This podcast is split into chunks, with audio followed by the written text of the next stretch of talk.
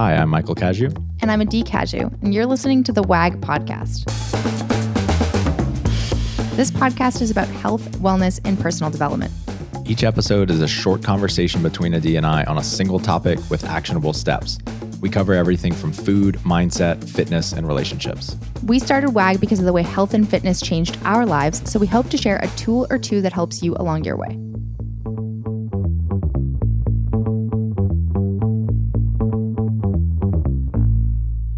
What's up, Adee? Hey, babe. How are you? I'm doing pretty good. It is beautiful in Austin, Texas right now. We're rotating between storming rain, 95 to 100 degrees, stupid hot, and 80 degrees and absolutely perfect. Today is one of those 80 degrees, absolutely perfect days. So I'm feeling pretty good. How are you doing? I'm pretty good. First, I, I just want to say Otis is doing extremely well because there's a bunch of mud under the tree in our backyard. And he, for whatever reason, he sees the squirrel go up the tree. And so he thinks he has to dig a hole to get to him or something like that. And so he just keeps getting filthy muddy and he I imagine him having the biggest smile on his face Yeah, when he's just, out there. You can't even be mad because it's just kind of so cute. He's white with dark spots, and so his whole face just comes back dark. I think it's so cute. Yes, it's amazing. Other than that, I'm I'm doing pretty well. I'm really enjoying having some socially distant hangouts with people outside. I'm enjoying exercise and moving outdoors. And it's nice to see the world not going back to normal, but it's nice to just see people and be surrounded by people again. Yeah, it's so nice that I mean we're in Texas. I think it was the first state of all the I think states. I want to say Georgia was. So the second they were pretty state, intense. second state to start opening things up, and of course we're still being safe, and we want to like not contribute to a second spike or anything like that. But it's nice to just get some level of normalcy back, and it's cool to see how innovative businesses are getting. I mean, I went and uh, got my nails done, and they had everyone was wearing masks. Nobody could sit near each other. They had like these glass barriers between you and the nail tech. Super interesting but also you know it's just it's weird. It's super weird the, the feeling of being in a place where everyone's masked. So you, i never really appreciated how much i pay attention to people's facial expressions but i don't know if you're joking or smiling or sometimes i can't even Yes, i don't know like what you're saying. And um but it was just nice to get out of the house and um, for all the ladies out there that appreciate getting your nails done, it just feels nice to have Hashtag essential. well, I mean, not essential, but really nice. All right, y'all. Thanks for joining us today. Today, we're going to go over a number of questions that were submitted from this really big survey that we sent out to our email list. We got hundreds of really amazing questions. And so, from time to time, I'll probably just throw uh, a handful of these Adee's away and we'll have a little conversation about them. yeah, not just my way. You're tossing it up to both of us. Yeah. I'm just better at asking questions. okay, so here's the first one. So the question is Are the super lean and ripped body goals that are common in our community really realistic? And I think this person, he or she, is uh, talking about the functional fitness fitness space, especially for us regular people with jobs that aren't in fitness. Has our collective image of what's realistic and healthy been warped? So, one thing that we talk a lot about is this concept of what it really takes to get lean. We've done podcasts and blogs about this and a YouTube video about what it takes to reach different stages of leanness. And with each stage, intuitively you can guess that it's going it's going to take more work, more sacrifices, more consistency, more accuracy with every stage. Basically, the leaner you want to get, the harder you have to work for it.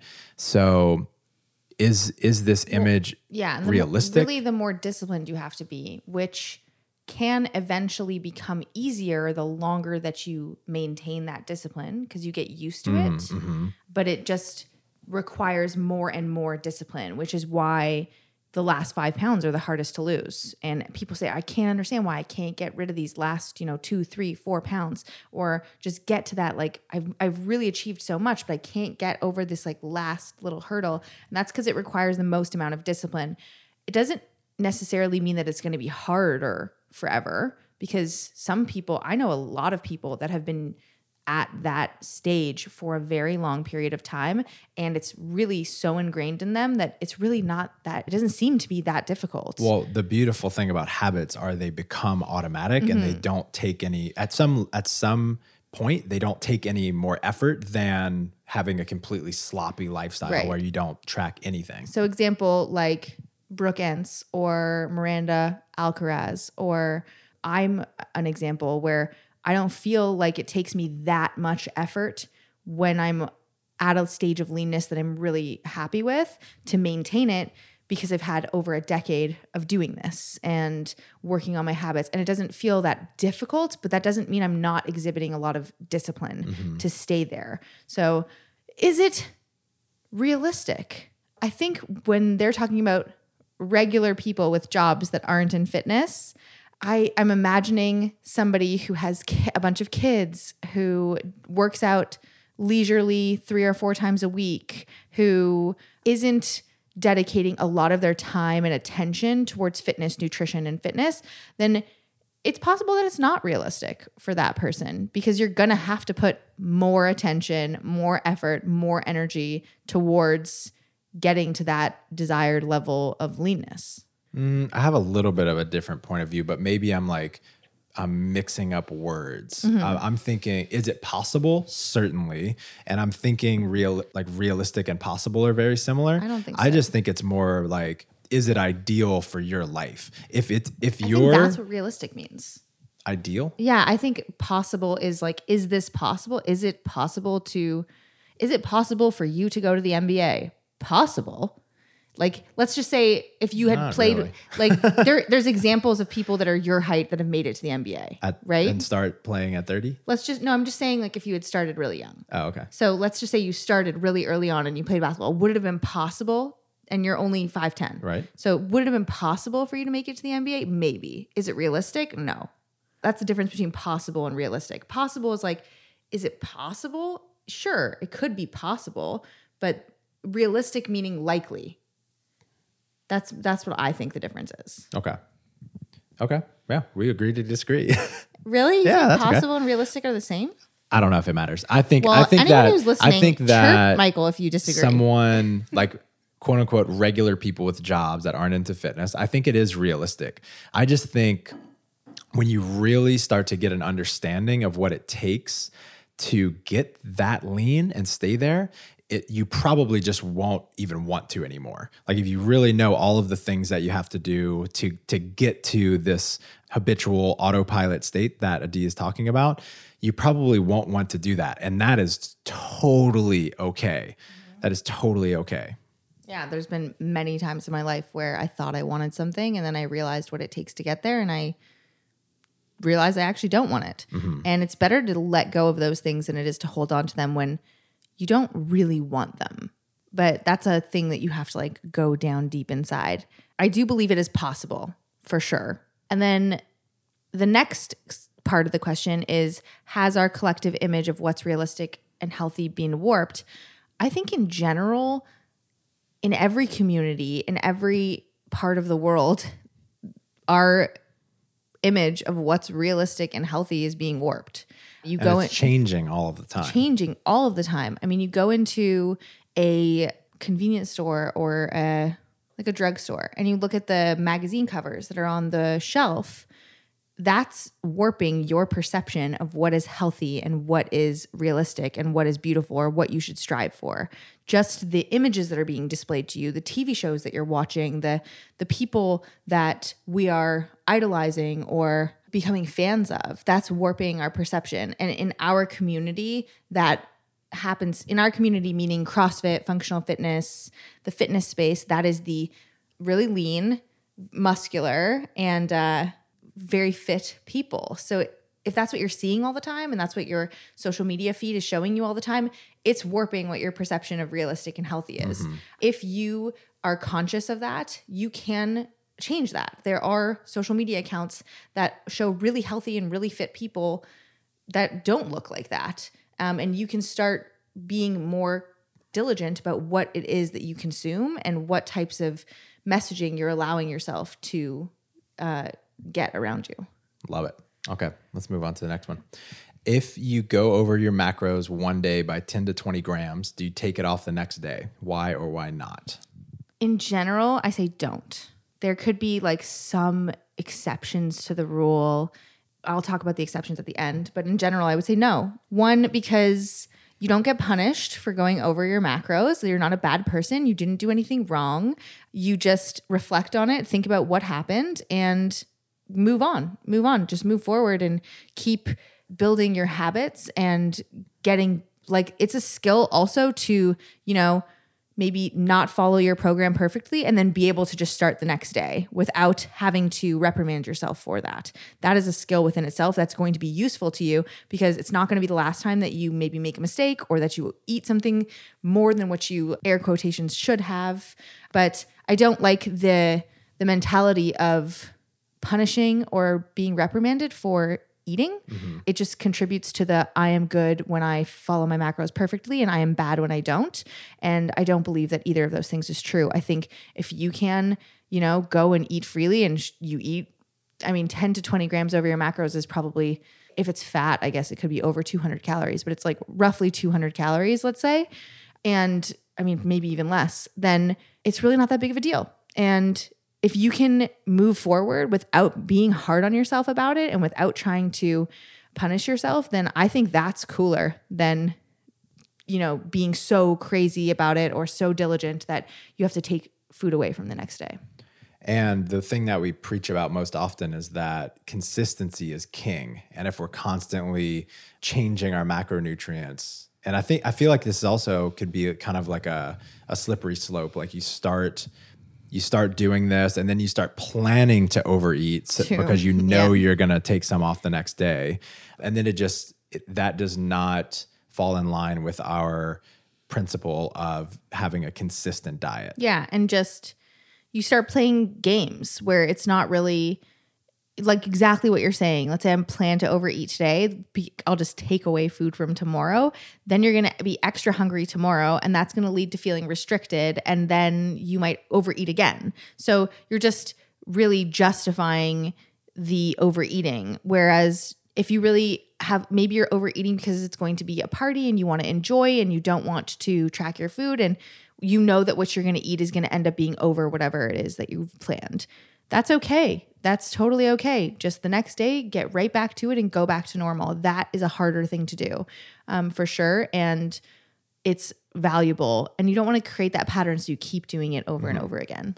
And also, I want to say that there are strategies to make to to allow you to still really enjoy these events while hit, still hitting your your macros Totally. or being within your plan by just adjusting the rest of your day. Absolutely. Um, but there are exceptions to the rule. So exceptions might be if you're making weight for a weightlifting meet and you really you're being you have to weigh a certain amount on a specific day. That's a great example of what would be an exception to that rule. Cool. All right, the next one is what tips do you have for emotional eaters? And a little bit of background on the person that posed this question was that this lady has had a two year old, she has a two year old and says that ice cream really does make her feel better. And she says she doesn't have time for things like a bubble bath to de stress. So she feels like she might not have enough time to do like common stress reduction techniques and that this food actually does make her feel a little bit better. So, first, the thing that pops out at me is that you asked the question of what tips do you have for emotional eaters? And then you, I'm talking to the person who asked the question. And then you're talking about that ice cream does really make you feel better. So it just makes me wonder why ask the question? If ice cream makes you feel better and that's okay, and you're okay with that, why are we trying to change it? So there must be something about it that actually doesn't make you feel better.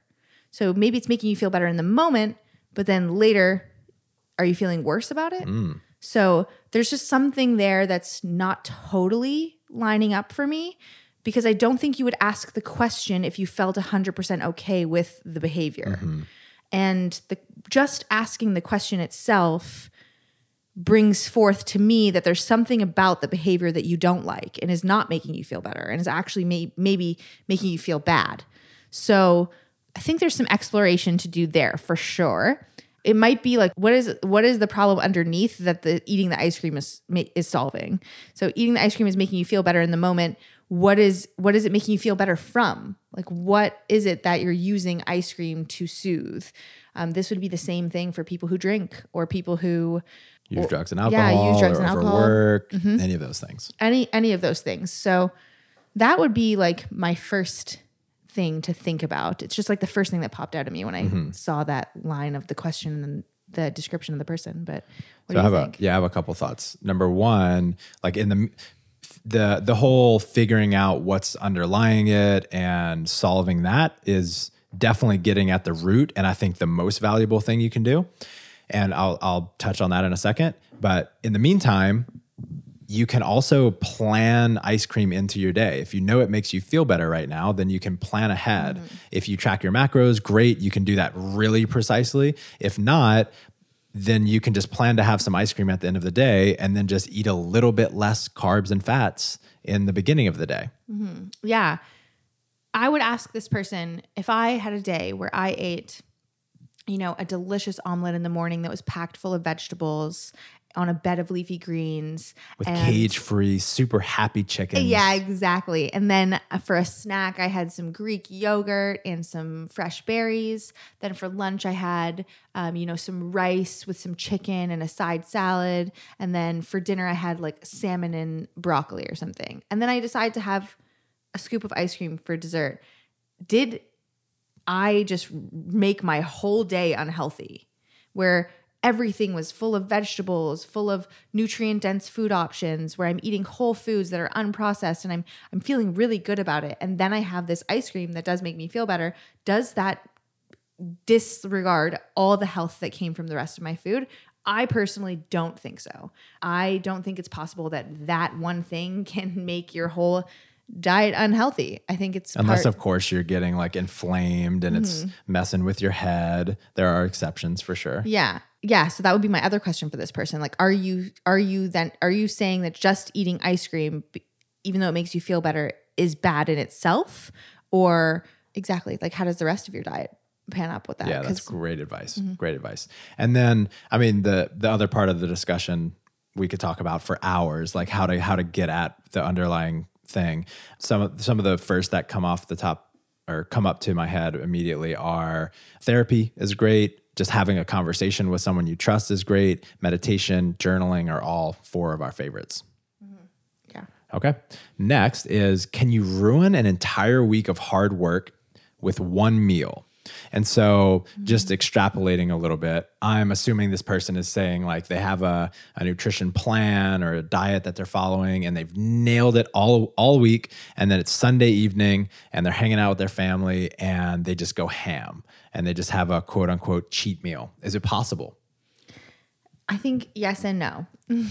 so it depends what you're defining as ruining the entire week. Like, what are we ruining? So, if you're talking about, are we ruining the habits and behaviors that we were building? Probably not, because you spent more of your week building good habits and behaviors than you did going against those or going back to old habits. So I actually don't think that that's ruining anything. I think you've spent a lot of time being disciplined, um, focusing on what it is that you're you're trying to achieve, being um, conscious of what you're eating, and then on the weekend you maybe ate a one meal that was like wildly over what you were supposed to eat. Um, I don't think that ruins the hard work of the week because some people have a hard time even get stringing two days together. So if you've strung four, five or six days of being on top of your nutrition and being conscious about it and making choices that align with the goals that you have and um, the health that you're looking for yourself, I don't think one meal ruins that at all. Um, absolutely not. Do I think that it can ruin a week of hard work in terms of making progress towards body composition and weight loss goals? Yeah, I do. Without a doubt. I actually think it, I Without really think it can. Not only do I think it can, I've seen this happen over and over and over again. I currently have a client. We've been working together for 65 check-ins. So that means over a year. And she crushes it when she just stays consistent without having a Saturday night meal out. And we've and for some reason, it's so hard to just take out the Saturday night eating out, not tracking is not really the issue. It's more just really overeating on that Saturday night, which then it in terms of weight loss and body composition changes, it stalls a lot. And why do I know this is because when she's had like 10 days in a row, everything moves so smoothly, everything goes really well, and then the one meal just completely derails the whole momentum that we've had. So, yes and no is my answer. Yeah. I mean, just imagine like you have you're in a 150 calorie surplus for the entire week, which is a pretty for for almost anyone that's a pretty small deficit to be in. Uh, you said 150 calories surplus. Sorry, deficit, Deficit. deficit, pretty small deficit to be in. It's a really small So deficit, yeah. over the first six days, that's six. That's 950 calories. Mm-hmm. It's pretty easy to eat more than that in a single meal by eating like hamburgers, French fries, and a shake. Mm-hmm. And a, one one pattern that I see mostly from personal experience, but also in in watching lots of people in the fitness industry, a lot of athletes, is when we restrict ourselves, even if it's not a big restriction, when we restrict ourselves for some period of time, we just feel like we've earned it. Like I, I have felt in the past, like I've I've earned this cheat meal, and I go way harder than I ever would if I was just having like a, a I don't know a, a normal nutrition plan. Mm-hmm. And so I've given myself the excuse to just like go ham and eat way more food than I actually want, mm-hmm. which can be a really big problem. And restriction doesn't need to be restriction of calories. It could be restricting yourself from eating certain food items. It could mm-hmm. be restricting yourself to only eating certain food items. It can come up in a bunch of different ways. But yes, you can ruin an entire week of weight loss and body composition progress with one meal. Last question is progress is fantastic, but sometimes when I see progress, I can start to slack off and end up where I started and lose the little progress I made. How do you stay motivated when you see progress, but you know that it's only one small step to your overall goal? Yeah. I would That's a say good question. it yes i would say that like goal setting is really great for motivating you initially and it should not it should not take up the majority of your focus. Too much focus on the end goal is a recipe for disaster.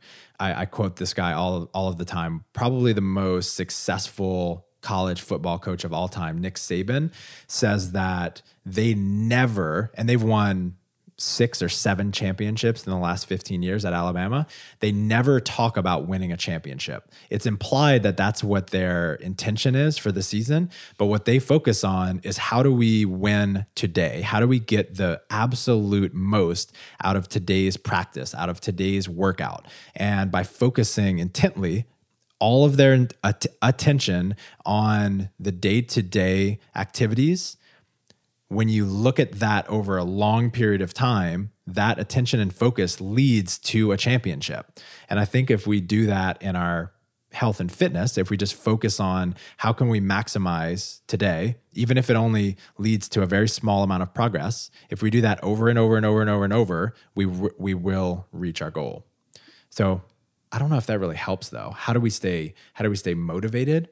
I love what you usually say, which which I'm going to say in a second. But first, um, it's so common for people to when they start to see progress, there could be a little bit of like self sabotaging tendencies here, where it's like I'm seeing progress, I'm seeing progress, and self sabotage can come up for a bunch of different reasons. So you're seeing progress, and then that makes you uncomfortable for some reason, and then you start to slack off, and that can happen because let's say you're in a group of friends and all of your friends are kind of in the same situation as you and then you making progress in this way kind of pulls you away from your friends a little bit like maybe you can't be part of the social experiences anymore the same way like you can't go drink beers and eat pizza three nights a week or it's just harder to do that for you and achieve your goals. So then you start slacking off, like, oh, I've made a little bit of progress. I can go back. Like there's something pulling you back towards being how you've always been. There's something about the comfort of how you've always been that it's so uncomfortable to make progress and step away from that. Mm-hmm. And so it could be that a group of friends, it could be that some people are actually afraid of succeeding. Like this the idea of actually achieving what it is that you're trying to achieve is a little bit scary. Like what will I do when I get there? What happens if I lose it? There's you're already thinking about I'm going to get there and then I'm going to end up right back where I was, which you don't want to feel the pain of that. Mm-hmm. So unconsciously you can self-sabotage for those reasons. There's so many different reasons that could happen. So I might pay a little bit of attention of are you is that showing up in other areas of your life as well are you holding yourself back from being successful do you think that you don't deserve to be successful for some reason could be some work do to do there but about the motivation michael always says this to me you don't have to be motivated you just have to be committed and i say this to myself a lot I think I have like I think I have like hundreds of quotes from random people that just pop up into my head at random times of people that I love and respect and 80% of them probably come from Michael. Who I stole from someone else. Did you steal that one from someone else? Yeah, that's Dan Sullivan. Is it? Mm-hmm. Oh, you don't have to be motivated. You just have to be committed. Well, it's about committed and confidence, but I adapted it. And I really, really love that because sometimes you're just not motivated, but you're committed. You're committed to being healthier. You're committed to achieving your goals. You're committed to loving yourself and treating your body with respect and you're committed to having integrity with yourself. That is more it's easier to lean on that than it is to lean on motivation because motivation's not there all the time. Motivation's actually there less often than it is. So, just leaning on the fact that you've made a commitment and you want to be the kind of person that's good to like stands by their word. Amen. Amen. All right, y'all. Hopefully, this was helpful. Have a great day.